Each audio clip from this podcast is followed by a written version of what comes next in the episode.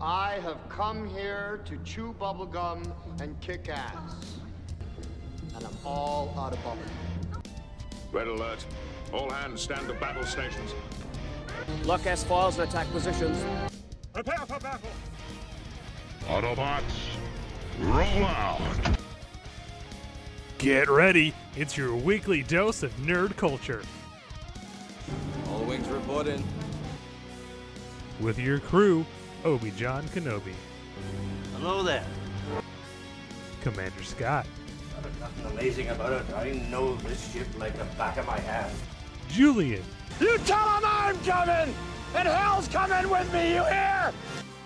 And the Doc. Great Scott! Movies, TV, streaming, video games, comic books, board games, toys, collectibles, cosplay, conventions. If it's happening in the world of geekdom, we're talking about it. So lock and load, bag and board, and roll for initiative. We've got your... Nerd alert! Hello there! It's Obi-Wan Kenobi, your favorite host in all of podcasting, and welcome to another all-new Nerd Alert. Now, we at the show, we're just three simple guys trying to make our way in the universe. That's all we are. So today, we're here to talk about yet another simple man trying to make his way in the universe. We are here to give you our full breakdown, discussion, bitch fest, whatever you want to call it, about the Book of Boba Fett. But before we get into that, let me introduce the other ragtag ruffians that make up my my daimyo army. Your hoverbike gang. My gang of ruffians, my gang of, my mod enforcers, my tricked out Vespa riding mods. First up, the man who keeps the nerd in talk nerdy to me, the man who is the creator, writer, director, showrunner, editor, and head of craft services for the fastest growing show on this network, House Rules. I almost said House Services. House Rules. Ladies and gentlemen, he keeps the nerd in the top nerd TV network, Commander Scott. So, first off, the actual term for that you were looking for is a grota, G-R-O-T-A. That's the term in Star Wars canon for a daimyo's forces. I thought that's the place at the Playboy Mansion that we don't talk about. That's a grotto. Grotto. Oh, sorry, my bad. Okay. All the really good-looking girls are down in the grotto. Yeah. Second of all, if I was to say to you Cannonball Loop, y'all ever heard of that? Because I hadn't until recently. That's a movie with Burt Reynolds. Yeah. All the funny outtakes at the end. Yeah. Uh-huh. Yeah. George Ferguson. Yeah. It's a funny name. Yeah. Yeah. No. No. Okay.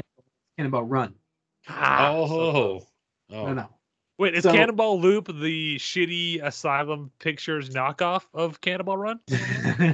No, but I want it to be now. Is it starring Turd Ferguson? And Bomb Bellamy's? Yes. No, that. Sorry, John, you're thinking of Catapult Run is what you're thinking of. Okay. Yeah. Anyway, no.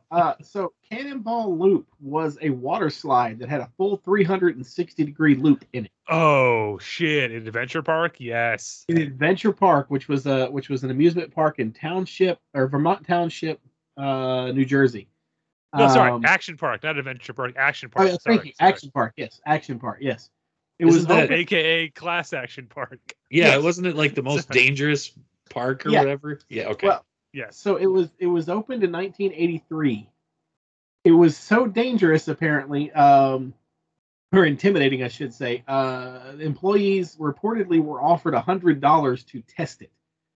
One gentleman who did test it described himself as one of the idiots who tested it, took the offer and the $100, and eventually did say that it was not enough to buy. $100 did not buy enough booze to drown out the memory. The slide was only open for a month in 1985 before it was closed at the order of the state's advisory board on carnival amusement ride safety. Okay.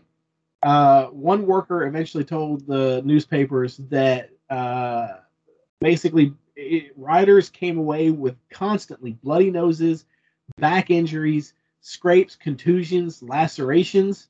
When the ride was closed to determine what had caused all these, teeth had fallen out and were found to be lodged in the interior walls. Jesus. A former Navy physician found that riders were experiencing as much as 9 Gs of force going through the loop. Fuck. Yeah. It was widely rumored and reported that some of the test dummies sent down before it opened had been dismembered and decapitated. Ooh. That is a perfect example. There's a fantastic documentary called Action. I think it's either Action Park or it might be called Class Action Park, because that was the nickname of the. Yeah. That is just the tip of the iceberg of stories about this amusement park. Go check it out. It's amazing. Skip the Johnny Knoxville movie, because it's fictional. That's a fictional account of what happened. It's like based on it or inspired by. Go watch the documentary, because everything in the documentary really fucking happened. Wow. Yeah, I didn't know there was a documentary. I just heard about Cannonball Loop here recently. I didn't know about it. So yeah. Jesus. Look up that title. No, it's great. It's insane, but it's awesome. Well, thank you for So if you're ever at a water park and there's an inverted loop water slide, maybe avoid it, is what we're saying. Yeah. Yep. Filling out my Playboy's grotto, my Boba Fett grotto. Now I want to. Joining us from somewhere in time and space, perhaps via a DeLorean, it's the Doc. My name is Boba Fett. I am the daimyo of Mos Espa. How's my Tamara Morrison? Is that pretty accurate? It's spot on, buddy. Couldn't tell the difference. Thought it was really here. I was trying to think of a quote, and I was like, I'll just say the most quoted thing from the entire show, but we'll get to that. Getting back to the back to tank? That too, yes. Wow. So, yes. Okay, that's got it. I was going to say, I don't think $100 could buy enough booze to erase the memory of that impression. Oh. Wow. Yeah, I know. You know what? Also, this is why I'm not coming to Kentucky anymore. 5 points to Scott for a callback joke. Appreciate that. Half a point to Jay for attempting that impression. We're going to keep house points now. It's going to be like Hogwarts. It'll be fun. So this week, like I said, we're going to break down the Book of Boba Fett. And it is coming in a weird time in Star Wars. We have simultaneously the most Star Wars stuff we've ever had, and yet the quality is kind of all over the map. I think we can agree on that. We might disagree on what we think the quality, what's good and what's bad, but it's been, I would say, rather inconsistent. For every Mandalorian, you get Last Jedi. For every Bad Batch, which I think was kind of a surprise hit, and Rebels, you get stuff like what was that Resistance show about pilots that like nobody I know watched. That race, it's about racing. Is that what it is? Basically, I watched one episode and I was like, I'm done with this. Okay. Jay's the one person I know who watched that. So into this inconsistent. Disney era of Star Wars, coming hot off the heels of season 2 of The Mandalorian, which is one of the few things I think in general most people love The Mandalorian. I think everyone on the show here is a fan of Mandalorian. I don't think anyone here hates it. I could be wrong. But literally, we first learned the Book of Boba Fett was a thing as a post-credit stinger during season 2 of Mandalorian. And everyone from that little stinger was kind of like, oh, let's do this. This sounds awesome. Let's go. So end of last year, we got technically 7 episodes of the Book of Boba Fett. And before we dive directly into the nitty gritty, in general, what did you guys think? No, I'm all gonna right. Well, that sums it up right there. I think just a long silence, and then Scott. Well, go ahead. I was gonna say I'm gonna be the dissenting opinion here because I'm okay with it. Okay, I don't hate it. I don't. Yeah, I generally liked it. Personally, I think everybody's biggest qualm with this movie is that over the past 30 years, the comics, the novels, all of the expanded universe, they have built up Boba Fett to be this awesome bounty hunter that is just unsurpassed by anything.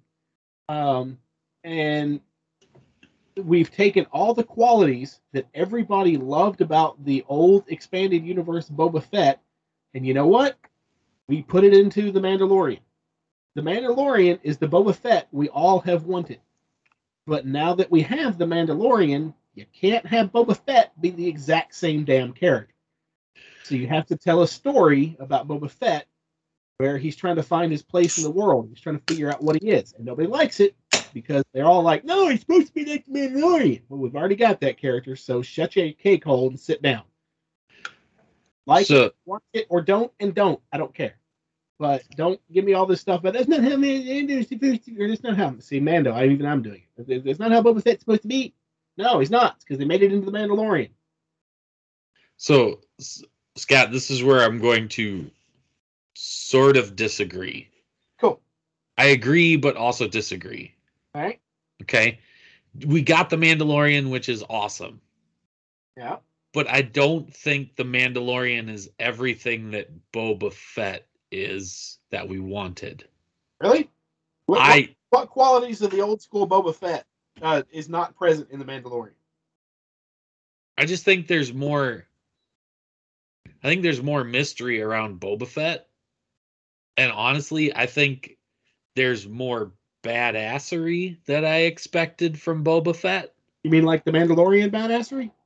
More badass than The Mandalorian. More badass than The Mandalorian? Yes. Okay. So you don't want him to ever be defeated at all. You want him to have no conflict that he can't overcome. No, I don't mind conflict. And I don't mind him coming into conflict with something that he struggles with. What I don't like is that they nerfed Boba Fett. How did they nerf Boba Fett? Okay, from Mando Season 2 to Book of Boba Fett, they nerfed him. So you have one scene of Boba Fett being a badass, and now you hate the new show because they don't live up to that. Oh, no, I hate the new show because they made a gangster movie about a bounty hunter character that the story in itself, and this is what I was going to get into, the story in itself is not bad. I don't mind the story. I don't mind the flashbacks. I don't mind the backstory of Boba Fett. However, I feel like he's the wrong character to be chosen for this kind of story. I'm going to jump in there, Jay. I tried to organize my thoughts as I was doing my rewatch. And you hit on, I think there's, and again, I don't hate the show. But it is far from perfect. It has got some big errors. It's got some really weird decisions and some interesting choices. It has what in corporate speak we would say a lot of opportunity for improvement. But I think there are essentially three main categories where the show could tighten things up a bit. And the first one is have genre/style.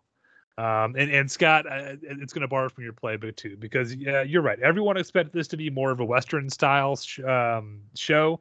Of Boba Fett being the bounty hunter, the thing we've all known him as for 30 plus years. And instead, you know, we're not getting a fistful of dollars. We're getting the Godfather. We're getting a gangster story and not even a full out gangster. We're getting a Michael Corleone sort of building the empire story. And so I think right off the bat, people are a little shaken up by that because it isn't quite what they expected. And I think more so because even if you just take it as, okay, it's a gangster story. It's a really bad gangster story. It's a really bad, dumb gangster story. Because if you just take the current day, Boba Fett setting up his daimyo, his empire, You get him making a lot of dumb and confusing decisions. You get him making a lot of character choices that feel out of character for Boba Fett because the flashbacks are supposed to justify this big change in Boba, but it really doesn't. And that's kind of getting into another category. But essentially, I was okay with him being very reluctant to cause conflict, and his mantra of, I want to rule through respect, not fear, and I'm trying to do things differently. I was down to go with that. I was ready to follow Boba Fett because we all knew at some point he was going to come up against the wall and he was going to have to kind of badass his way out of the situation he found himself in. Essentially, if you, again, think of Godfather again. In Godfather, the other families have spoilers for Godfather, by the way. The other families have kind of conspired against the Corleones and had kind of, you know, betrayed and backstabbed him and tried to get Don Vito killed and all that. So at the end of Godfather, when Michael steps up to take the control of the family and you know, help put the Corleone Empire back into order, you get that amazing montage of the settling all family business, where they're taking out other heads of families for trying to get at them and, you know, basically settling the score and evening things out and kind of getting back at the families for digging away at them. And in this story, I kept waiting for us to get to that point because along every step of the way, Boba Fett's on the back foot. It's people are insulting him. People aren't respecting him. People are moving in on his territory. And you never get the sense that Boba is driving any of this conflict or taking charge. It's just Boba reacting to what other people are doing the entire time. And you kept waiting for Boba to, okay, I'm going to step up and take charge and I'm going to settle the family business. I'm going to settle my accounts. And he never really does. You do get... You know, the final episode is a big action-packed episode with lots of pew-pews and flying on jetpacks. But even then, it's Boba reacting. He was attacked, and he's reacting to that. He's not. There's no okay. Here's the plan. Here's how we're going to settle all the business. It's just him on the back foot the whole time. Yeah. And I think that's that. When Jay says waiting for Boba to be badass, I think that's what he means. Is we kept waiting for Boba to like just take charge. Yeah. So I'm gonna piggyback off of what you're saying, John. Yeah, piggyback off my piggyback. It's cool. Okay. So the whole idea is that Boba Fett is a well-renowned, very feared, well-known bounty hunter in this universe. I mean, people know who Boba Fett is, and they treat him with like shit in Mos Espa. And like going back to what I said about him being nerfed from season 2. He took out an entire squad of stormtroopers with a gaffy stick. Yeah. And then when he put on the armor, it was even more badass. So I guess what I'm saying, Scott, is like the way I look at it is I look at that scene. Yeah, we only got one scene of it. Yeah. No, but in this it's like this isn't Boba Fett. This is not even Boba Fett from season 2 Mandalorian. Yeah, I get what you're saying, because in season 2, the scene that they did with season 2 of Mandalorian, they really did back themselves into a little bit of a corner. Because, I mean, you're right. He is badass in that scene when he gets the armor back on and everything. And it's just a beautiful scene, you know. Yeah. Everything. But then again, you build up this character of Boba Fett by doing that can't be beat, you know. And everything when he gets into a fight, and unless something drastic happens, and I do think they represented it not well in season 1. It would have helped if they put him in situations he was unfamiliar with or he was really in trouble with. But like the first time he gets in trouble is when the assassins all crowd around him with their shields and leave his entire top exposed, and every single fan is just like, "Fly. You have a jetpack. Just fly above him and shoot down." Yeah, it's true. Like, it is. Yeah. So it, you know, if you put him in some other kind of situation, or like take his jetpack out, like there are ways you can sort of. Yeah. There are ways to make it. He couldn't just badass his way out of that. He couldn't just. But the situations they chose to put him in, they're very easily escapable situations. Yeah, it's frustrating. Again, opportunity for improvement. Yes. I think the biggest thing that I like about the series is I like what Boba Fett's trying to do. I like what they're trying to do with the character. You know, in that, yes, he was a bounty hunter. Yes, he was a very good bounty hunter. He was doing basically they're trying to acknowledge that he was what Mando is, but he's reached a point in his life he wants more. He's trying to fight. He doesn't want to be that anymore, and he's trying every core of his being to resist it. They didn't represent it well. I will agree. Yeah, they didn't earn that change, and that was the biggest thing for me. Is my favorite part of the series, and the part I thought was the most well done, and again, on my rewatch, I still think the best episode of Book of Boba Fett, if you're looking for Boba Fett stuff, is episode 2, which is the longest episode of the season, and it's the mostly in flashback. It's what I call Dances with Tuskens. It's where we get the most, the biggest time of him with the Tusken tribe, earning his keep. Stealing the swoop bikes and that awesome raid on the train in the desert. It felt the most like, you know, the cowboy western kind of thing we wanted. It showed Boba without the armor, which I thought was an interesting way to start the character out, at least in the flashbacks, is we're literally going to strip away the armor and everything you know about Boba Fett and build the character up again. And that's exactly what that episode was about. If you watch 1 and 2 back to back, you know, he first crawls out of the sand in episode 1, gets his armor jacked, and then the Tuskens find him. And this episode kind of caps, well, not caps off, but like one of the emotional caps is him coming back after helping the tribe out, and the tribe inducts him, and literally the entire time he's been wearing his beat up jumpsuit.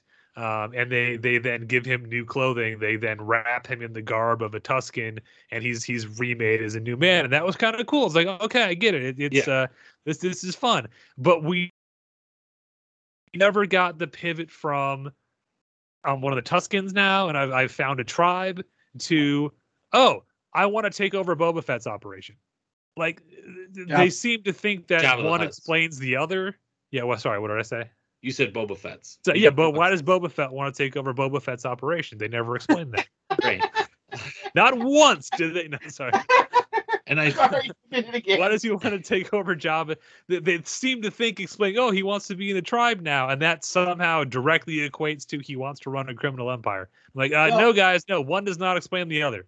Well, personally, because he didn't make the decision until after the Tuskens were killed. Because he went to he went through the thing, and he comes back and finds that he was betrayed. And I think at that point he thought the place is too corrupt. I need to change this, but the only way I can change this is from the top. And so then he goes to Jabba's palace. That never happened, because he goes to Jabba's to steal his ship to run them down and kill them. It's just revenge. Yeah, I don't want to jump too far ahead, and I don't know if this is something you're going to discuss later, but one thing I think would have made the show better, if you're going to call it Book of Boba Fett, to me, what I was thinking is, okay, we're going to get some sort of backstory, right? So if you started in episode 1 without it being a flashback from his back to tank, and it was just him escaping from the Sarlacc pit, and then every episode was like just flashback until we caught up with him, which you could do in, like, I don't know, 3 or 4 episodes probably. Get all the flashback from when he went into the Sarlacc pit to when he met Din Djarin, you know, the Mando, and then started from where he killed, I can't think of his name, the Twi'lek. Bib Fortuna. That's it. So when he kills Bib, like, if the first half of the season would have been 4 flashbacks building up to when he catches up with Din and gets his armor back, and then we jump off from there with something. Okay. I probably would have enjoyed it more. Yeah. You mean those entire episodes should just be backstory? Because you kept saying the flashback. I'm like, those were flashbacks. Okay, I got it. You're saying the first 4 episodes all should have been filling in the backstory instead of cutting back and forth. Yes. And then start with... I kind of agree with you, because and again, when it started, I was like, oh, I get what they're doing, because I'm a big fan of CW's Arrow. And the first 5 seasons, that's how the show was structured, is you had your A plot set in modern day, and you had your B plot set on the island. The difference between the two is on Arrow, there was always something happening in the B plot, in the flashback, that directly related to the story being told in the A plot. Yeah. So there was, whether it was like thematic or, you know, Oliver learning a lesson or a skill or somebody he met or whatever it was, there was always something to tie the two together. And here there really isn't.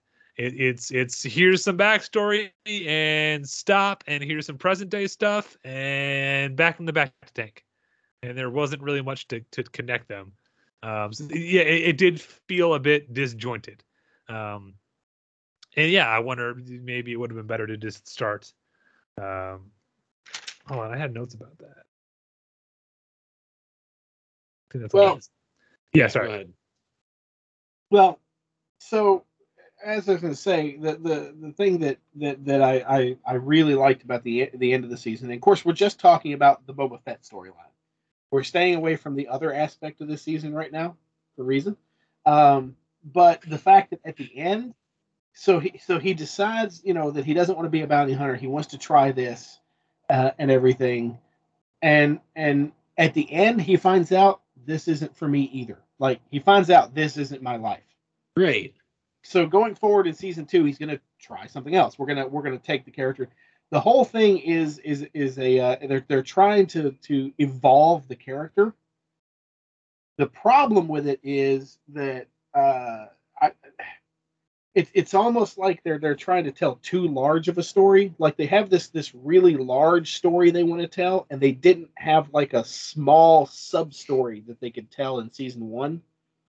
If that makes sense, does that make sense to anybody but me? Yeah, no, I get what you're saying. So like, they're trying to find overarching like plot line for the character of Boba Fett, other than he's a bounty hunter, but the whole I'm going to be the daimyo fell through, and so now we're going to see where it goes from there. But I don't think it's so much fell through as he had to come to the realization that the type of personality, the type of person it takes to do this job is not me. Right. Yeah, I get what you're saying. Yes. Yeah. I understand what you're saying. Yes. Also, let me tell you why I hate that. Okay. All right. Because it falls into my other big opportunity for improvement for this series. In general, start to finish, episode 1 to the end of episode 7, this show has a major lack of focus. This show goes in a million different directions in every episode, and very, very few of those threads ever pay off in any significant way. For example, who's the main antagonist in this show? Is it the Hutts? Because we meet them, and then literally the next episode they peace out. It's the mayor. The one. Is it the Pikes? Because we don't really see them much. Is it the mayor? Because he also disappears. Is it Cad Bane? Because he's only there for the last episode. Is it the Swoop Gang? Because he killed them and then found out later they didn't really kill the Tuskens. This show cannot focus. It throws so much stuff at the wall and none of it sticks. And I do agree with that. And I don't know if this is related, but it was something I was going to say. And you brought up Cad Bane, which then made me think of something else. I think that this show criminally misused characters. Well, put a pin in that for a sec. Okay. Because my biggest issue is the story they're telling, the things that are involved in the story, him spending time with the Tuskens and that leading to the Pikes, and because he kind of gets into the criminal world through dealing with the Pikes to secure the territory for the Tuskens and keep them safe. Those threads connect. I think you could take all of these same elements and take an extra 5 minutes and come up with a much better, more compelling, more consistent storyline. The whole thing of Cad Bane is the one who really killed the Tuskens because the Pikes hired him to do it, which we learn in the last episode for no apparent reason. Why the fuck didn't you use that as Cad Bane's intro scene? Listen, I could have done the exact same thing. Him walking into the camp in the dusty, hazy heat, and you can't quite see what it is till you see the hat. And then the Tuskens come out to defend themselves, and just a full-on badass Cad Bane takes out the entire Tusken camp, and then spray paints the Swoop Bike Gang sign and walks off. And you'd be like, whoa, what? And you would immediately link Cad Bane being the person he needs to go after, instead of having 8 different villains in the show. Okay, John, I just thought of it. The time that you were just talking, I thought of the thread to make this show better. We start like the same way I said. Instead of them being flashbacks, they are backstory. So the first 4 episodes, backstory. Okay. Right? Okay. The Pikes have the Tusken tribe murdered, right? So Boba Fett's trying to get revenge against the Pikes. And the reason he kills Bib Fortuna at the end is because Bib was working for the Pikes. It's already a more compelling story than what we got. I'm just saying, it 5 minutes. There's so little that follows from, again, there's so many plot threads thrown out and so little that really kind of connects. And that's why Scott, his realization at the end that this isn't quite for him, really feels kind of like a slap in the face. Because what that read to me is, oh, well, this was all for nothing. Yeah. We went through all this, and I'm just gonna leave now. I also okay, cool. I'm just here to agree with everybody today. I just want you to know that. But again, there's interesting characters and plot threads presented in this, but they all end up kind of not tying together at all whatsoever. And my biggest example of that, if we want to jump off this deep end, is the mods. And I say that because I still can't tell you a single one of their names. Nope. I've watched this season twice now, and I could not tell you a single one of their names or what makes them different or why they're unique or special. I love that when we are first told about them, we're told that they've grafted droid parts onto their body to make themselves even more deadly, yet none of the droid parts ever comes into play. Ever. They stole my water. The dude has a cybernetic. They're stealing my water. They stole my water. They're taking my water. Dude has a cybernetic eyeball, and he still has to use the rear view mirror on his Vespa to spy on people. You didn't think there was a cooler way to show him spying on people, guys? Got a cybernetic guy right there. But nope, he's looking in his rear view mirror. That's how good a spy he is. The cybernetic eye just helps with his astigmatism. Oh, okay. See, they didn't explain that. My bad. They stole my water. Can you help me? They stole my water. Jay. I need them. Yes, you're gonna. I told them if they steal my water one more time, I'm going to go to the daimyo and have him take care of business. Burn the desert down. Sorry. Can I just want to share another problem that I have with the series. I mean, I want to talk about good things, but I want to get the bad out of the way. Okay, so that's what I'm trying to do. So one of my pet peeves in television or any series is when a series is required viewing for another series. Okay. Okay. Like when Arrow and Flash, and then Legends of Tomorrow and Supergirl, and like started getting these giant crossovers, and it's like, okay, so I have to watch all of these shows now to understand what's going on. So what you're saying is when the Ahsoka series hits, you're going to be really pissed. No, he's already watched.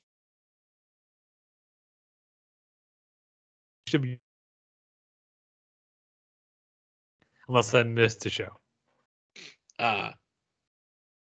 I've seen Rebels and Clone Wars. Yeah. I don't. Yeah, so he's already caught up. He's Mando. So you're fine because you watched the requisite series. Gotcha. Okay. Cool. Yes. But if he hadn't already seen them, if you haven't seen the requisite series, you don't like being forced to watch something you don't want to watch. Right. So not okay. I'm not a good example because I fucking love Star Wars, and anything Star Wars I will watch. Okay. Let's just get that clear. Like I gave Resistance a try because it was Star Wars. It was not for me. Okay, but what I'm saying is the casual viewer, all right? Let's say you're somebody that's like, okay, I liked Mando season 1, so you watched Mando season 2. at the end of Mando season 2, they gave a stinger for Book of Boba Fett. And you're like, you know what? I liked Mando season 1 and 2. Let's check out Book of Boba Fett. You watch episode 1 of Book of Boba Fett, and you're like, you know what? It's not for me. Book of Boba Fett I don't think is for me. I'm not going to watch it. Boom. Fast forward. Mando season 3 hits, and you have no fucking clue why Grogu is with the Mando, why he's got the Darksaber, what they're doing on fucking Tatooine, why he's got an N1 Starfighter instead of any other ship to fly around in. Ugh, that's what frustrates me. That's a problem we'll definitely get to. Yeah, first of all, you're assuming that they're just going to do a cold open with that stuff already in place and not do any kind of a recap. Well, that makes it worse, because then now you're like, you're saying, okay, we're going to pander to the people that didn't watch the show, but also we need you to watch the show. But just in case you didn't watch the show, here's a recap. Like, so you don't want companies like promoting their own stuff and trying to get people to watch their own shows. Wow. That's fine. No, that's fine. Multiple of them. Watch the show, but don't make it so tied into other things that if you didn't watch the show, you're missing out. So you don't like the MCU at all, then, huh? No, like. Oh, you heard it here. Jay hates the MCU. You heard it here. The fact that they're like, hey, cut that clip off right there. you need to go watch WandaVision, and then you need to watch Loki, and you need to watch Falcon and the Winter Soldier, and then you need to watch Hawkeye before you understand anything that's going to happen in the next phase of Marvel movies. Just doesn't make sense to me. Just go watch YouTube. They'll explain it all to you. But, I mean, if you're watching the MCU and you jump straight to Avengers, you're not going to know what the fuck's going on. Oh, no. I did. That's the first movie in the MCU other than Iron Man that I saw was Avengers. I still understood what was going on. I didn't know all the characters, but I understood what was going on. Let me split the difference here, kids. I see both sides. Scott, I understand where you're coming from, which is it's all one universe. Therefore, it's all one universe, and either you're in or you're not. And you have to, if you say you're a fan of the universe, then either follow along, or be okay with not understanding it all, because you know that going in. With Marvel, if you haven't been caught up on whatever the last movie is, then going to see the next movie you might spoil something for you. That's how it works now. Everyone knows that now, and you should be understand that. Jay, I also get where you're coming from, which is there's a sweet spot with that kind of interconnectivity. There's a, oh wow, these things tie together, isn't that cool factor, and then there's a, I need to do my homework before I go see this movie kind of factor, which is like there gets to be a point where there's a lot, and it's the same thing with comic books. It's why comic books have retcons and reboots. And, universe-wide reboots every, decade now, because readers start to fall off because they don't know where to jump in and they feel overwhelmed. So they reboot the whole universe. In comic book movies, you're kind of getting that way. And in one essence, yes, Star Wars is starting to get that way. Now, hardcore old-school fans like Scott are going to say it was always that way because Scott is cool and grew up reading all the old EU canon. That doesn't matter anymore, but it was still cool nonetheless. So to Scott, it's always been one giant story with lots of different facets. But to your more newer casual viewers, it can be a lot. And there's a sweet spot there. And there's nothing inherently wrong with tying in different shows and different characters. But yes, Jay, I'm kind of with you in that it should be done in a way that you're not required to view the other thing to understand what's going on in this thing. It shouldn't be written in that kind of way.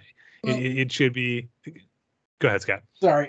Going back, I guess I'm just a byproduct of a different era. Like you said, I read the old Star Wars EU stuff, which all tied into each other.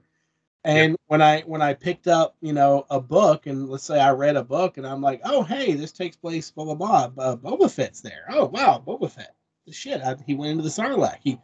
So instead of me whining and crying, oh my God, I don't know what's going on, I'm like, oh, he must have gotten out at some point. I should look into that. Oh, hey, there's this other story here. Perhaps I should read that. Look, I enjoyed that too. Oh, hell. My God, I'm getting more content. Yay! Haha, Disney has all your money now. I mean, what Scott said, yay, more content. That was just my thing. I look at something, and I'm like, what the fuck is going on with that? I don't know. I go, and it intrigues me, and I go, I look it up. But therein lies the rub, Scott, is there's this sweet spot of, oh, who's that character? I haven't seen them before. Who were they? That sounds interesting. I should go read up on them. And the flip side of that is, who is this? Why am I spending an entire 40-minute episode of Book of Boba Fett watching this other guy? What's happening? What's going on here? Yeah, there's a sweet spot. I think everyone expected Din Mando to show up in Boba Fett at some point. We all kind of saw that coming. We knew that was going to happen. Him being a character in Boba Fett's story, fine. We're all cool with that. Him, flipping around and being a supporting character in Boba's journey versus Boba being a supporting character in his journey. Cool. We like that. We like that interconnectivity. But the way they incorporate the Mandalorian storylines into this show feels very, like I was kind of joking at the top of the pre-show. We interrupt Book of Boba Fett to bring you season 3 of Mandalorian already in progress. Two episodes. I was just about to say... We now return to Boba Fett already in progress. I was just about to say, let's just address the elephant in the room right now, because we're already dancing around the subject. Let's address the Mando in the room. Hey, hang on. Wait, real quick. I got one more point to make, and that was the comment that you just made in your statement. You said, and this is something that just ticks me off. Okay. You said, we all expected. The fact that we expected something should not enter into it. They're telling a story.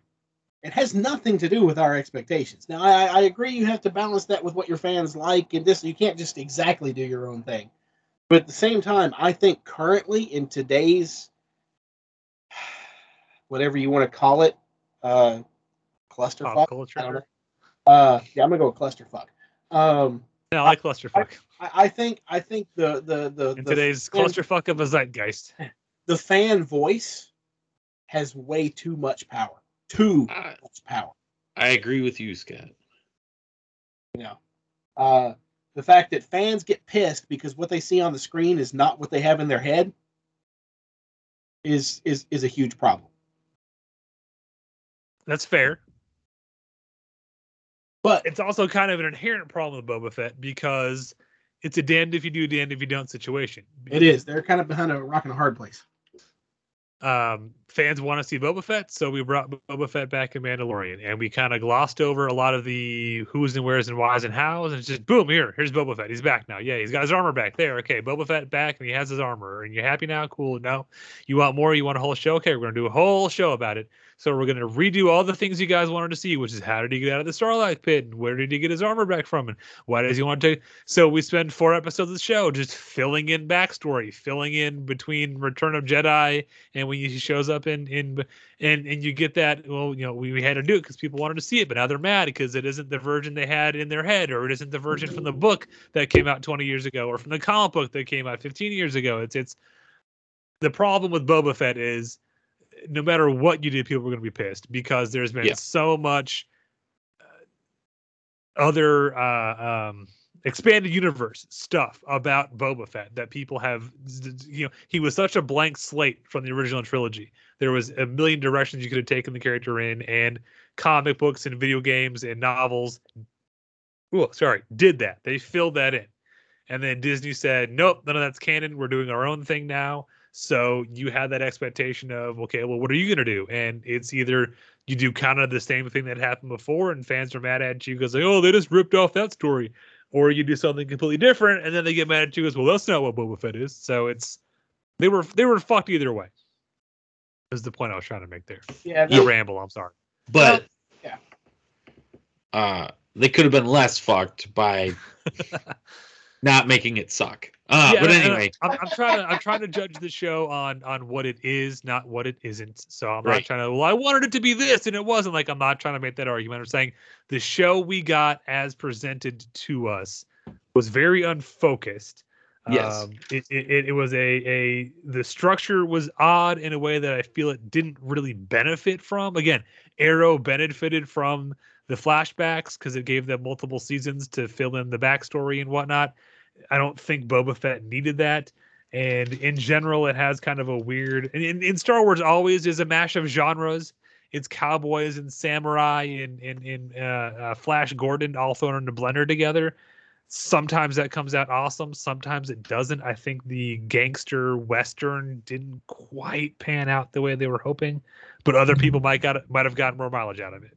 And then the mods are dumb. I just want to reiterate that. So anyway, back before we tangented off of the tangent. Yes. Well, tangent is back onto the tangent we were on before we tangented off of the tangent. Can you tangent off of a tangent? You're the math person. Can you do a trig function like that? Can you tangent off of a trig? You can't triple step a double step. You can't triple step a double step. Actually, you can't. Actually, the tangent of a tangent, it would be the second derivative. So, like, you can take the first derivative is the tangent to the curve, but sometimes the tangent to the curve is another curve. And then you can find the tangent to that curve, which would be the second derivative. And then you can just keep finding anyway. So I have a question. Question. So if you have a tangent, of course, a tangent's on a right triangle, right? No, tangent is a trig function involving a right triangle, but there's also... Exactly. No, I get that. But if you look at a right triangle, you have leg A and leg B, and then the other side is the tangent, right? The hypotenuse. The hypotenuse. Thank you, hypotenuse. That's the one I You're a hypotenuse. I was forgetting. So, two legs in the hypotenuse. Yeah. So if you tangent off of a tangent, the second tangent is a hypotenuse of a right triangle as well, correct? Well, not necessarily, because tangent is an interchangeable word. Math's got a lot of interchangeable words in it, and tangent is one of those interchangeable words. So tangent is a trig function, and it's also... involves right triangles. Yes, the trig function involves right triangles. Yeah. However, tangent can also be used to refer to anything that meets an object at one point. So like a tangent to a circle would be like if you put a wheel on the ground, the wheel is making contact with the ground at one point. Yeah. So at that point, the wheel is tangent to the ground and the ground is tangent to the wheel. Oh, okay. Yes. Yeah, okay, that's making a little more sense. The reason I bring the reason I asked about this is because I just recently came into ownership of a military M2 artillery compass, and one of the functions that you can do on it is you can do range finding. Okay. Yeah. But you basically have you shoot a heading to a target. Okay. Yes. And then you come off 90 degrees, measure 10 feet out, and shoot another heading. And those two headings will give you the hypotenuse of a right triangle. And using the tangent function, you can. And so I was a bit confused. Yes. So tangent is opposite over adjacent. So like 90 degree angle, opposite the 90 degree. Or so the angle you're looking at, the opposite side of the right triangle and then the adjacent side of the right triangle will give you the tangent because your angle okay, cool. This has been the math equation of Boba Fett. So anyway, I don't remember what episode it was. John has it all written down where the episode before Boba Fett and I can't think of her name right now. Fennec Shand. Fennec are discussing getting help and getting muscle. And so the next episode, and like Scott said, we as fans expected fairly or unfairly, you know, whether they pandered to us doesn't matter right now. But we got basically what should have been episode 1 of season 3 of The Mandalorian. So first of all, whether you expected Din or not, at the end of episode 4, The Gathering Storm, Fennec literally turns to Boba Fett and says, "Money can buy muscle," as if Boba Fett, a former bounty hunter, didn't know you could buy muscle. Right. And they literally play the fucking theme from The Mandalorian. Yes. So there is no blaming people for bringing in outside expectations at that point. The show pretty much told you we're bringing in Din Djarin. Yes. It did everything but tell you he was coming. And then, yes, Jay, the next episode. Yeah. What I didn't expect. Chapter 5, The Return of the Mandalorian. I did not expect an entire episode that was Mando-centric. Here's my entire thought process that episode. Oh, cool, Mando. Oh, the Darksaber, that's cool. Okay, and now we run into Boba Fett? No, okay. No, now we're on Tatooine. Okay. And now we run it. No, we don't. Okay, no, we're going to spend an hour building a hot rod. Okay, cool. Okay, well, the hot rod's tested. We're good to go. Okay, and then now we meet Boba Fett. We're gonna, no, okay. Well, there's Fennec. We're about to. No, the episode's over. Okay, there was no Boba Fett in this episode of Book of Boba Fett. Okay. All right, next episode. Rinse and repeat. Right? So that's where my rant about the casual viewer maybe giving up on Book of Boba Fett after one episode, missed out on basically two episodes of The Mandalorian. And whether that's right or wrong, somebody who starts up Mando Season 3 thinking to themselves, hey, I didn't want to watch Book of Boba Fett, or I didn't watch Book of Boba Fett. And whether they do a recap or not, they're going to miss out on some pretty cool shit. Well, but I want to go ahead, Scott. Well, then none of those people have ever just randomly picked up a Marvel book that mentions something that has an asterisk that if at the bottom of the page it says see issue blah blah blah of this title. Obviously, Scott, no one reads comics anymore. They just wait for the movie to come out. It's true. It hurts me to say that, but it's true. I want to preface, I don't dislike anything in those two episodes. In Return of Mandalorian and From the Desert Comes the Stranger. I don't dislike anything in those episodes.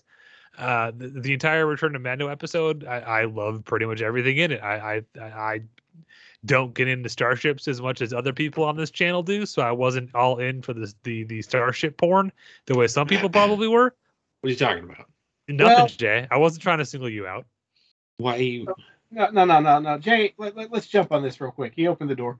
So the fact that we show the fact they bring back the N1 Starfighter was cool as shit. Yeah. I mean, it was. You know, we got this back. We only saw it in episode 1. Right. After that, you know, and they literally hot rodded up. It was cool. Yes.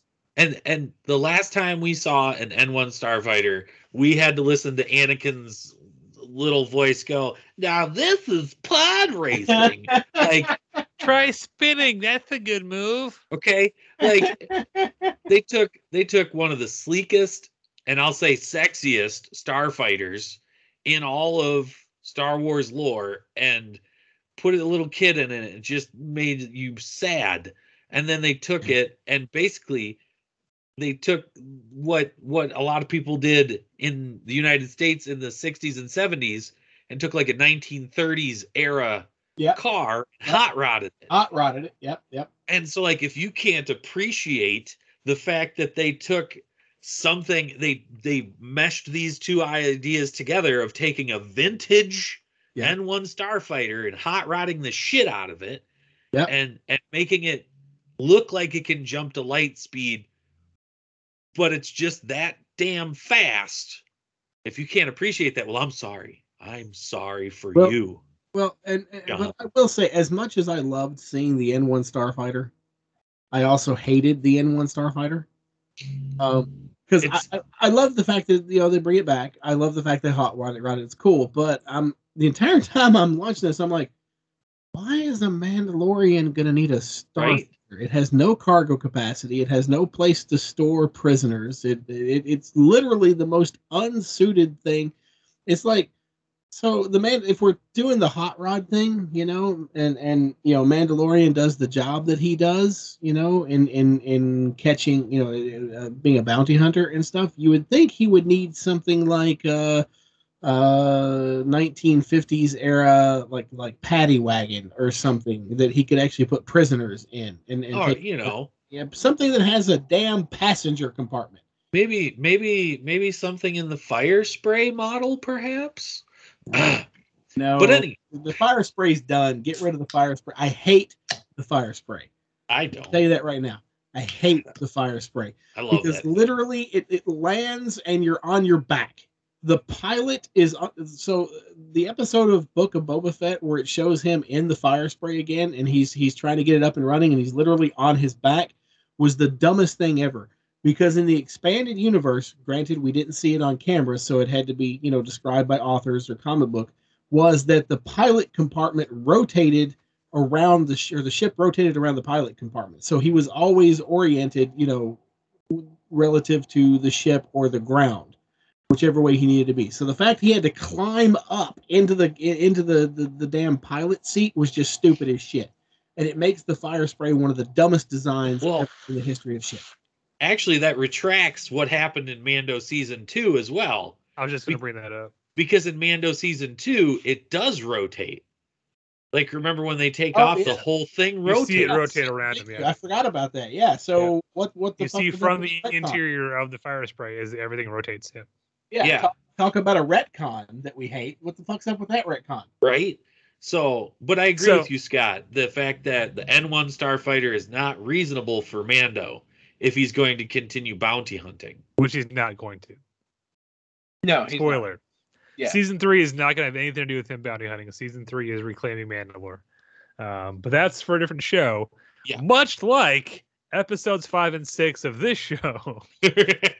Again, I don't dislike anything in these episodes. Seeing Luke building the Jedi Academy and training Grogu and practicing with his lightsaber out in the woods like a samurai, I loved it. What the fuck was it in Boba Fett? None of that had anything to do with Boba's story. No. None of it was necessary to understand why was Din on Tatooine where they could bring him in to help. None of it had anything to do with the story of Book of Boba Fett. That's why I dislike those episodes being in this. If you told me up until episode 4, that's Book of Boba Fett, and then episode 5, oh, well, that was supposed to be episode 1 of season 3, but COVID and scheduling stuff, so we just threw it in here. I'd be like, oh, well, that makes sense because it has fuck all to do with Boba's story at that point. It feels like a backdoor pilot crammed into a 7-episode show. It has nothing to do with his story. Yeah. I don't care what you say. It has nothing to do with that. And that's why I dislike them being in here. It is a complete detour from Book of Boba Fett. Everything done in that episode, fantastic. The ring world where like there's a cutout, so there's like sunshine in one part, but it's dark in the other, and we see the ring rotate. That you mean the Halo? You mean the Halo? No, it's not a full ring. No. It is not Halo.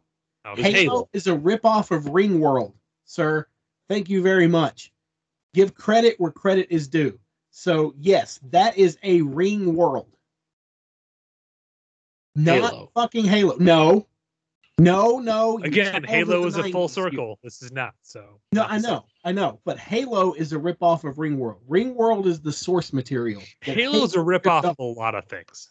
I know, but the ring that he's talking about is a ripoff of Ringworld. That is the source material that Halo used as inspiration for the Halo, which means the inspiration for this, you have to harken back to the original source material of Ringworld, which is a science fiction novel from the 1970s. Got it. Thank you very much. Got it. Halo. No. Sorry. You child of the 90s, you screw Halo. All right? Okay. Moving on. So, Bad Jay, I whack you with a newspaper. So, it'd be pretty easy to screw Halo because it's a giant opening. Anyway, wow, as much as I hate it, that was good. So yeah, those episodes really felt out of place, and I don't care what you say, it made the entire season feel clunky as shit. And in a show where there are so many new characters introduced to audiences, Chrysanthemum, the awesome black Wookiee, former gladiator turned bounty hunter who was introduced in the comics and making his live action debut here, I would have given an episode to him. The mods, who again I can't tell you a single one of their names, give some time to them. Give some time to Fennec and Boba, just being buddies and shit. There are so many things you could have spent that screen time on to benefit the Book of Boba Fett, why are you cramming Mandalorian Season 3 into it? Yeah. I have 5 words. Sorry, Scott. 5 words real quick. I swear to God, if one of them is Halo, I'm cutting you off. Danny. Ready? Here we go. Danny Trejo and the Rancor. Yes. How do you trying to change topics when I've still got stuff to stay on the other topic? Robert Rodriguez sure did get his buddies into Star Wars, yes. He was talking about things that John was talking about, characters that could have gotten their entire episode. Yeah. And I'm just saying that's one thing. True. Why Danny Trejo wasn't in that last fight, I have no idea. Right? Danny fucking Trejo. Anyway. Training a Rancor, yeah. Yeah. So, again, so many elements thrown out into this show. Anything more with Cad Bane and why the Pikes hired him. And, like, there's so many or so much stuff. Why did we need to devote 2 entire episodes to Din? When we know he's getting a season 3 of his own show. Like, it makes no sense to me. It baffles my mind. So those 2 episodes, they're good episodes. Loved seeing Cad Bane and everything. I agree with you. They have nothing to do, well, at least the one where we take the detour, you know, with Mando taking the detour off and going to see Grogu and everything has nothing to do with Boba Fett at all. It's just a complete, you know, everything that's like that. That is not the reason I hate that episode. Okay. The fact that it has nothing to do with Boba Fett actually doesn't bother me. But to each his own. But the reason I hate that episode is apparently Luke Skywalker is a dick. Like, he's just completely just fuck all. Like, literally, so the Jedi Order, which he is attempting to learn all the lore for, and he's attempting to be a Jedi. The Jedi Order, you know, is the, you know, the whole thing of only a Sith deals in absolutes. And he's like, okay, you got to pick one, this or that. Can't be anything else, just this or that. Nope, yep, they're the father figure that you knew, what you love. Fuck him, you got to be a Jedi. Luke Skywalker is a dick. I don't want to have this debate because, like this episode, it has nothing to do with Book of Boba Fett, but we're going there. So, okay. All Luke knows about the Jedi Order is what he's been taught by Obi-Wan Kenobi and Ahsoka. And look at the Jedi Order they came up in. So you wonder why Luke thinks you have to be one or the other. Well, so first of all, I can see that. That's an argument. I get that. But also, that defense, and it's a valid defense, doesn't detract from Luke being a dick. He is a dick. It still makes him a dick. And it's frustrating, yes, because we all wanted to see Luke build the Jedi Order we know of, where attachment is not a forbidden thing, because Luke himself was very attached to certain people and led him onto the path that led him on, and we thought he would have learned from his own lessons. But no, we're back to Luke being it was written in a book, so this is how it's got to be, which is why here we go, fucking tangent. I would love to see Luke getting his own show, finding his own way of reforming the Jedi Order, the way it works for him, and telling Ahsoka, no, that's the wrong way. You left that fucking order. Why do you keep telling me to do the same shit they did to you? Yep. Let me make up my own mind. Yep. But at the same time, you can't tell that story because you've already told the end of that story. You know it fails. Not if we retcon it. Yeah, if the internet has taught me anything, it's that we're going to retcon the sequel trilogy. Yeah, if you throw out the sequel trilogy, which should be done, by the way, completely and utterly. If you throw out the sequel trilogy... Did you say should or shouldn't? Should. Yeah, I agree, should. Really should. I know there are people out there that like it, and there's parts of it I like, there's parts of it I dislike, and that's fine. But once again... When it comes to Luke and trying to rebuild the Jedi Order, you've already told the end of that story. You can't tell that story because you know it fails. I think you can tell that story knowing it fails because there's a way. Again, this is what Star Wars does. We introduce a thing. Fans don't like it.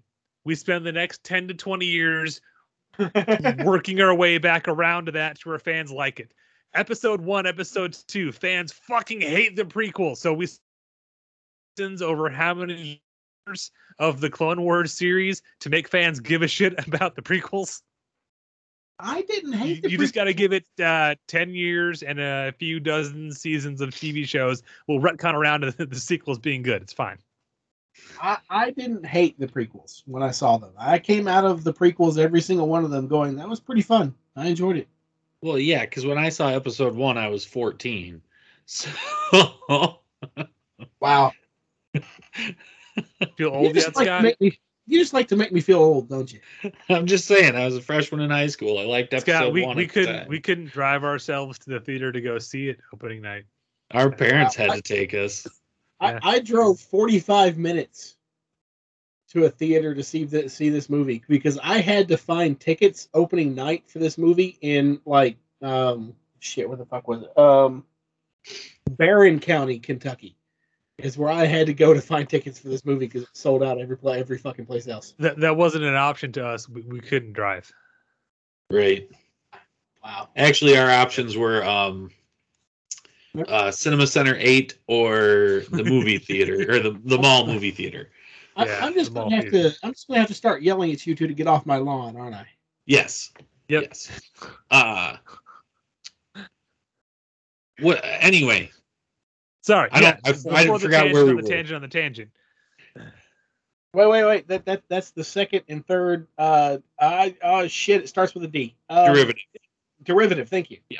Yep.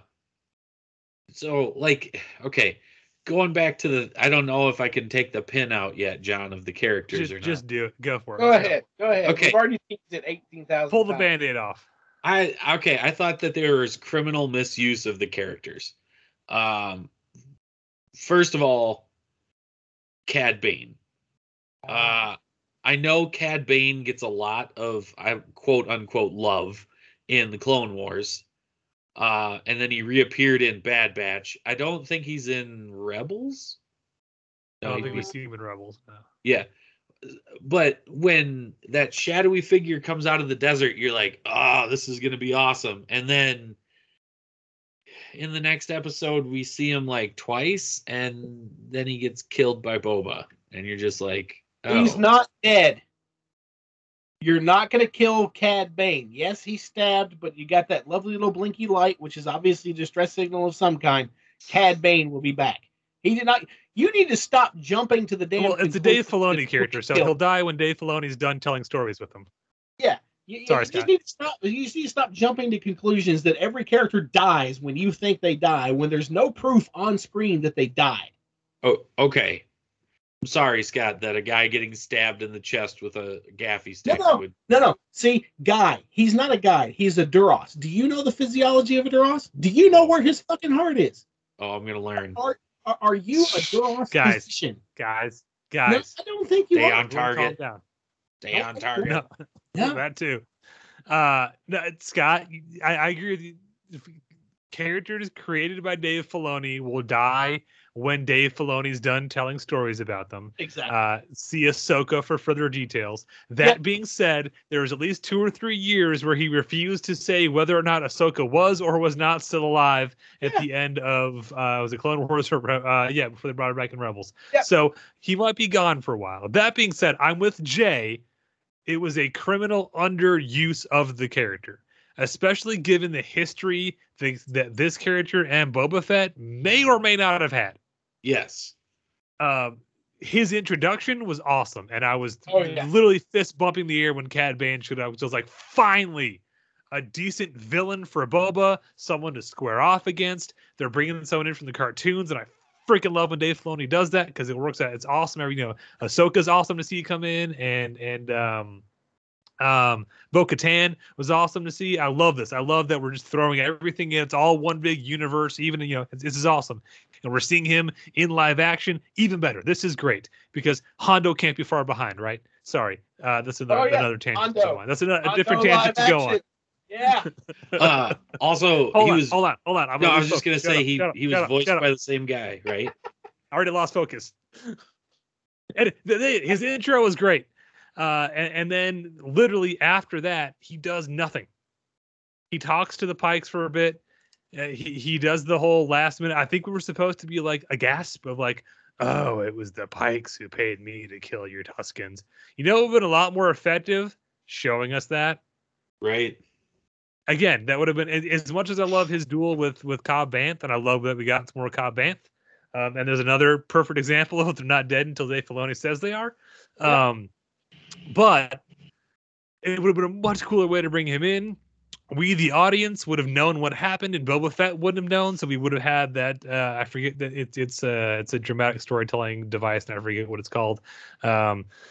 Dramatic irony or something like that. Anyway, we would have known, but Boba Fett would have known, and it would have been a whole thing. And then again, there's that infamous sort of deleted episode. They were starting, they were in production on it, and then the series got canceled, so it never got finished. But there's a whole lost episode written by Filoni of young Boba Fett palling around with Cad Bane and his bounty hunters. And at the end of that episode, Boba, wearing his dad's armor, gets into a quick draw with Cad.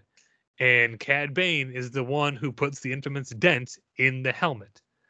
Now, that episode never got finished, so it's not technically canon. However, that was 1,000% in the back of Dave Filoni's mind when he was working on this episode. Hey, anything that Dave Filoni writes, whether it was produced or not, it's fucking canon. Yeah. Again, the history those characters have or had together makes Cad Bane a great... If you tell me going in this, hey, Cad Bane's going to be the villain, I'm like, oh, dude, that's awesome. That sounds perfect. And then again, he showed, hey, he's not going to show up until episode 6. And at the end of episode 7, he may or may not get killed off.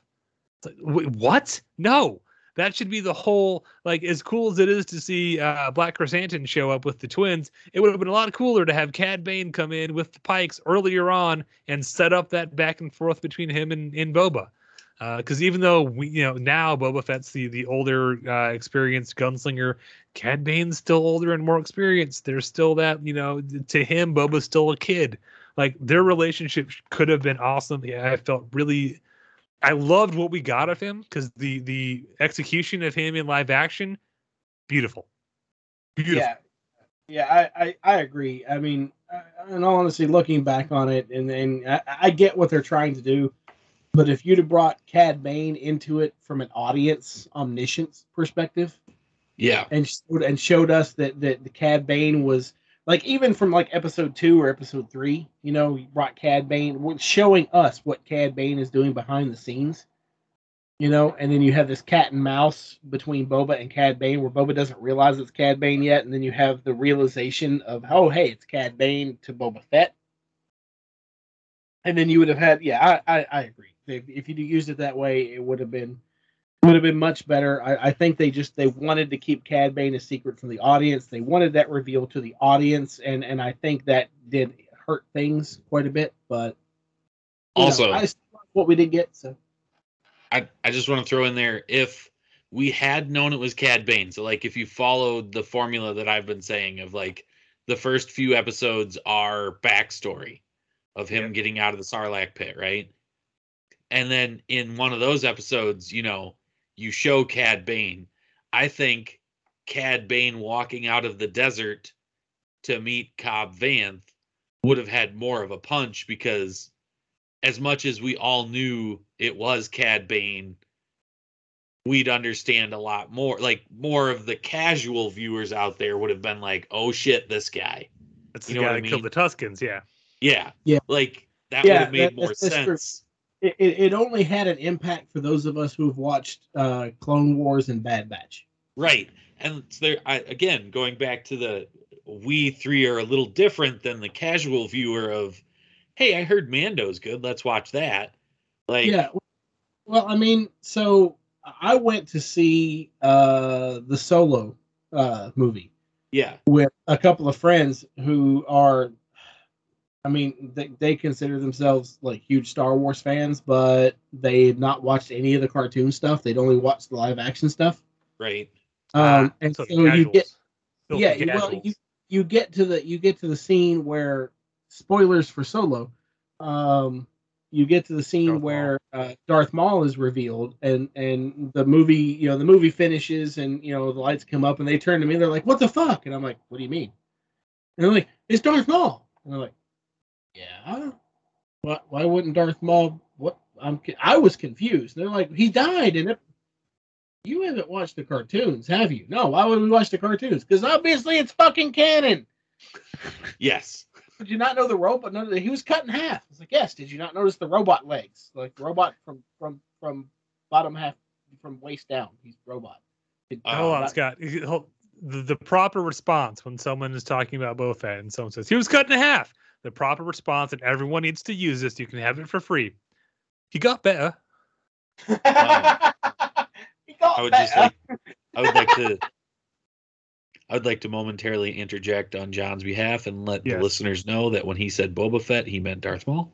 Yep, this is very true. He did. He did know what I say and know what I mean. Okay, John is smurfing Boba Fett right now. So Boba Fett is his new Smurf word. The adventures of shit. So this is the Boba Fett of Boba Fett. When Boba Fett Boba Fetted Boba Fett's Boba Fett. Are we here to talk about Boba Fett, or are we here to talk about Boba Fett? Okay, pick one. Jeez. Anyway, back to Book of Boba Hutt. The other one I wanted to say was, and we keep talking about him, was what is it, Chrysanthemum? Chrysanthemum, yeah. Chrysanthemum, like. I knew he was a comic character because of John, but I don't read the comics. But I felt like he didn't get his due time in the sun. He's got such an amazing backstory. He was a gladiator in fighting pits and won his freedom and became a bounty hunter and had a frickin' fight with Obi-Wan Kenobi on Tatooine. He's awesome. And in this show, Boba and him talk to each other like they've never met before, even though they did jobs for Darth Vader together. Sorry. Yeah. Well, and the scar that he has is from Obi-Wan Kenobi's lightsaber. Yep. Yeah, his scar is from a lightsaber hit. A fucking lightsaber hit. I mean, he's a cool character, and like, I don't want to say they didn't do him justice in like showing how badass he is, because they did. However, I feel like we didn't get enough of him. No. And it was just a few lines of dialogue from that Twi'lek that ran that casino of, oh, we all know you're a great gladiator. It's like, no, we don't know that. We don't, because you never gave us a backstory on him. Other than this one line of dialogue. Yep. Yeah. I love that they're bringing those characters from other media into live action. Sincerely, I love that. Like, because again, in Dave Filoni's mind, and in Jon Favreau as well, not just Dave Filoni, Star Wars is Star Wars, and there's no delineation between the comics, the movies, the streaming shows, the cartoons. It's all Star Wars. So whatever character would be cool to see in this story, we're going to put that character in, and I love that way of thinking. That being said, there are some people in this who feel like they're just kind of there so people can be like, oh, hey, he's from the comics. Cool. Because, yeah, he's there to have a couple fights with Boba, get his ass kicked by the mods, and then we turn him into our side at the end so we can come back and have another fist fight. Like, yeah. And even then I was like, oh, maybe Boba's going to call a bunch of old bounty hunter buddies because he needs muscle, right? No, we're just going to roll with some Gamorrean guards and Chrysanthemum and the mods, and that's my army. Like, it would have been cool. I think you and I talked about this at one point in time, John. Like, it would have been cool to see Bosk. Yeah. I'm not a big fan of Bosk. Well, it would have been cool to see him. It's just the idea of Boba Fett calling in old favors from his days as a bounty hunter, even thematically.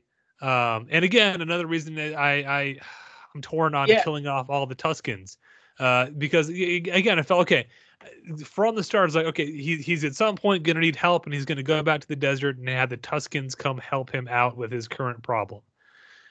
We never got around to that because we kill them all off. Yeah. We refrigerated him, if you read comic books. Oh, hey, John. Yeah. I got a question for you. I feel like he's about to wind me up again. No. This is a legit question.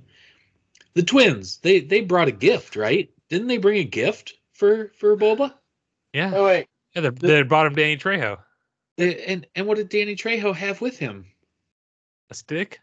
A stick, yeah. A machete? Yeah, yes, machete. Machete rancor. Lives. He had a rancor, right? Machete. Oh, my God. I just now realized he made Robert Rodriguez made good on his threat to make Machete in space. Continue. Okay. So wasn't there like a big thing where like, you know, Danny Trejo's like, oh, you have to make a bond with this animal, this creature. You know, you can ride it. Sorry, that's a terrible... I'm sorry. Stop doing impressions, Jay. Sorry, I'm sorry. I couldn't help it. Anyway, how many times did we get to see the Rancor? And how many times did we get to see Boba Fett actually work with the Rancor to get the payoff of him riding it in the season finale? We see him petting it once. Well, and then we don't see him again until the last episode. Well, it reaches up through the grate at the table. Right, twice. Sorry, I forgot about that. Now, hang on. You know, when bringing up when Danny Trejo says, you know, you can ride it, you know, Boba Fett says, I've ridden bigger, which is a direct callback to something else you would have to have seen to understand that. So I'm assuming the holiday special. The holiday special. So you hate that too, because once again, we're referencing stuff you would have had to have seen something else to understand. Fuck that. Yeah, now. See, I don't understand it. That it can go over your head and it won't affect the story. Right. I didn't understand it because I've never seen the holiday special. Well, according to what you said earlier, that means you don't like this episode. Well, I didn't like a lot of these episodes, if you haven't. Sorry.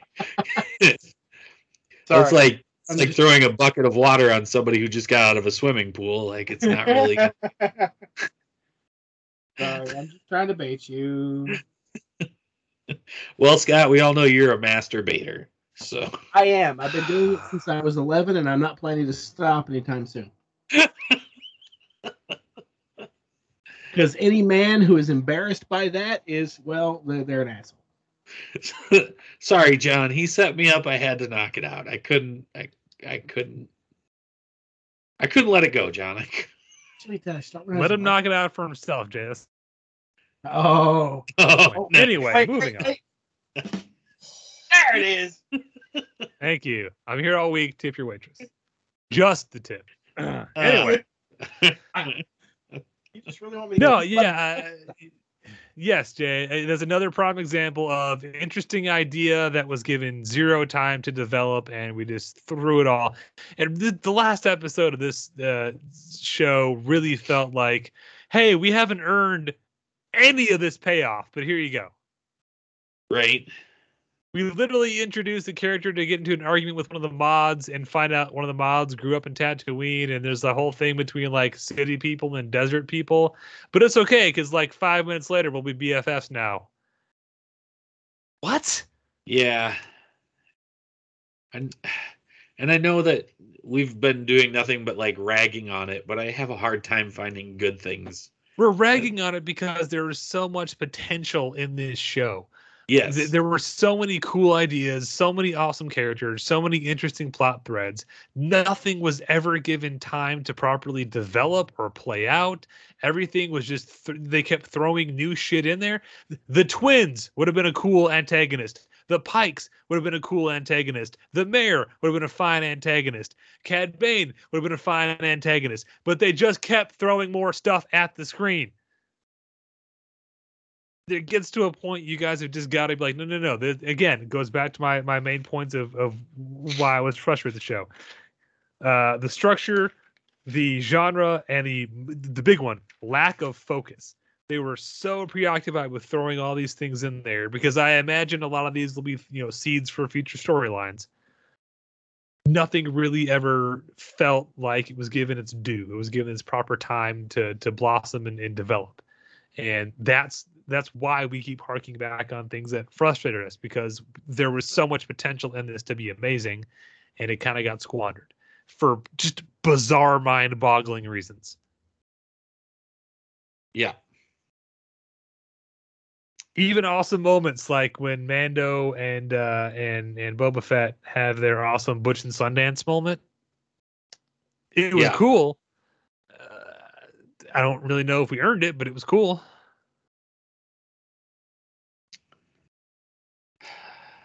Yeah. Yep. That's all I got. I wanted to like it. I really, really did. I'm just baffled by some of the decisions they make. And there are elements to this I like. Again, that whole second episode, the dances with Tuskens, that was really cool. That had some cool emotional stuff to it.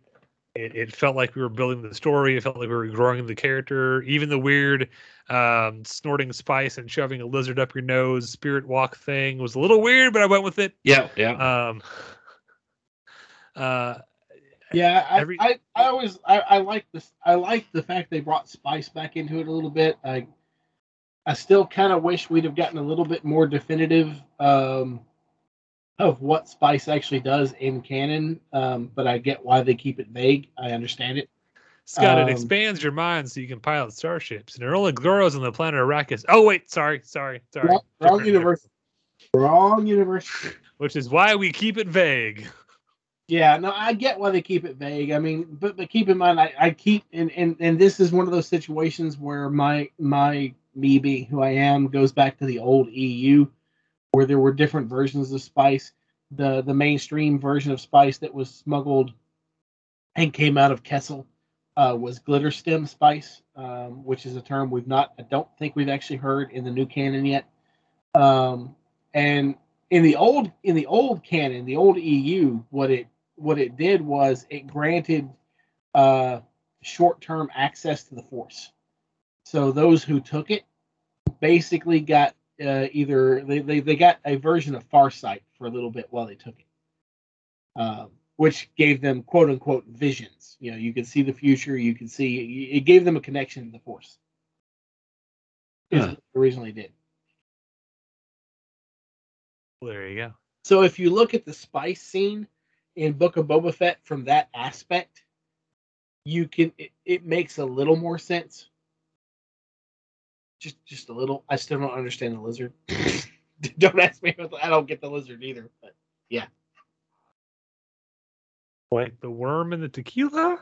The lizard used the Force.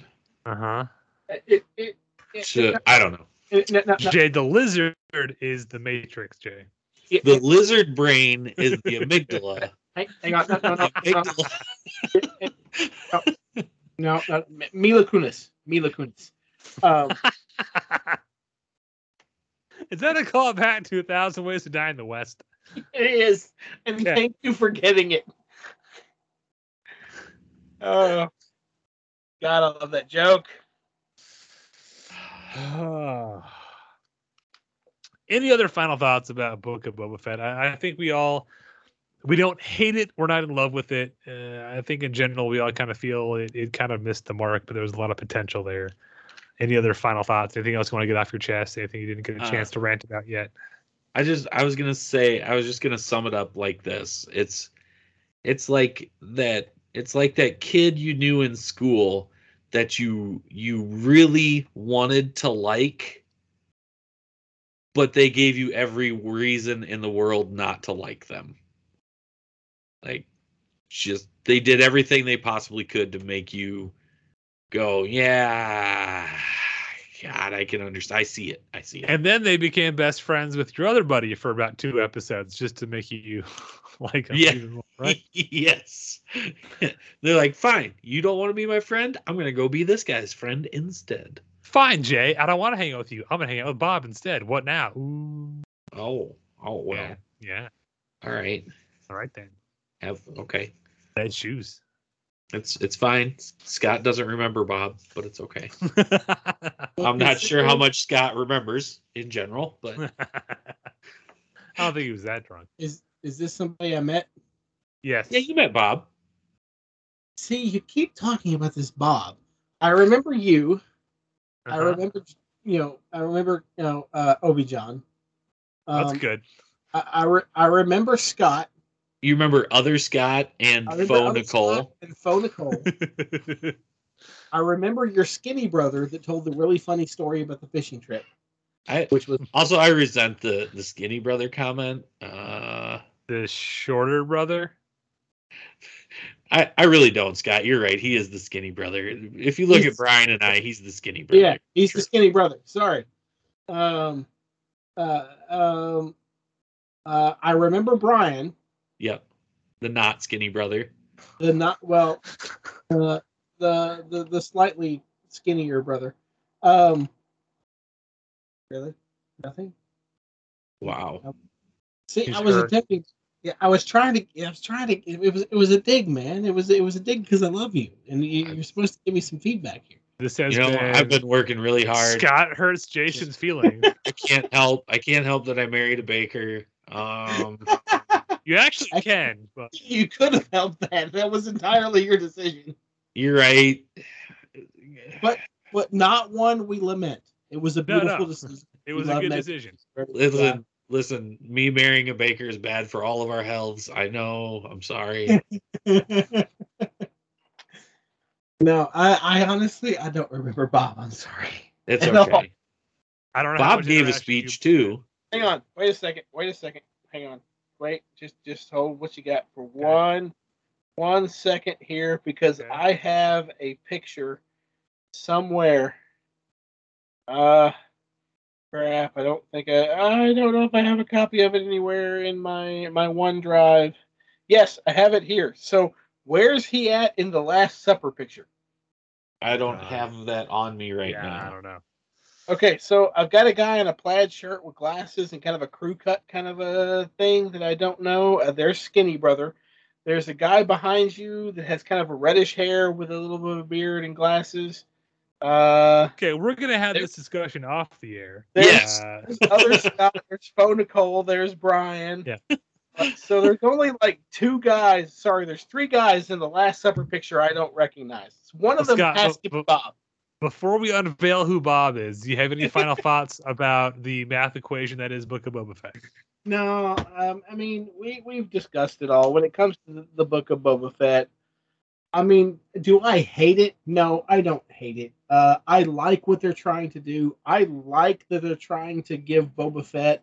They're trying to make him a deeper character than what the Mandalorian is now. I agree. The Mandalorian is on his own character arc, but the Mandalorian, because Boba Fett, going into this, everybody had their own thing of what Boba Fett is. And the general consensus of what Boba Fett should be going into this was a very one-dimensional character. They're trying to give this character some depth. They're trying to give this character some history, some backstory, some arc. I like what they're trying to do. Could they have executed it better? Yes, they could have. Nobody disagrees with that. There were some missteps in this. There was some... things that could have, there are areas, opportunities for improvement, as you put it. But overall, I still like it. When I think about Star Wars, you know, when I have a desire, you know, when I'm in a mood for Star Wars, you know, is my first go-to the Book of Boba Fett? Absolutely, it is not. But still, it's not that bad. It doesn't deserve quite the hate that it gets. It's okay. Sorry. I think that's a fair assessment. So let us know, guys, what did you think of Book of Boba Fett? Are we insane? Are we being too harsh on it? Should we lighten up and have some spice and shove a lizard up our nose and just ride with it? Let us know what you think. Otherwise, this has been your weekly Nerd Alert. And we're going to go out tonight on something else I think we can all agree is a high point of the series. Scott, roll that beautiful bean footage. Oh, he said he had it set up. See, no, I've got it. I just it was. Sorry, say it again. Roll that beautiful bean footage.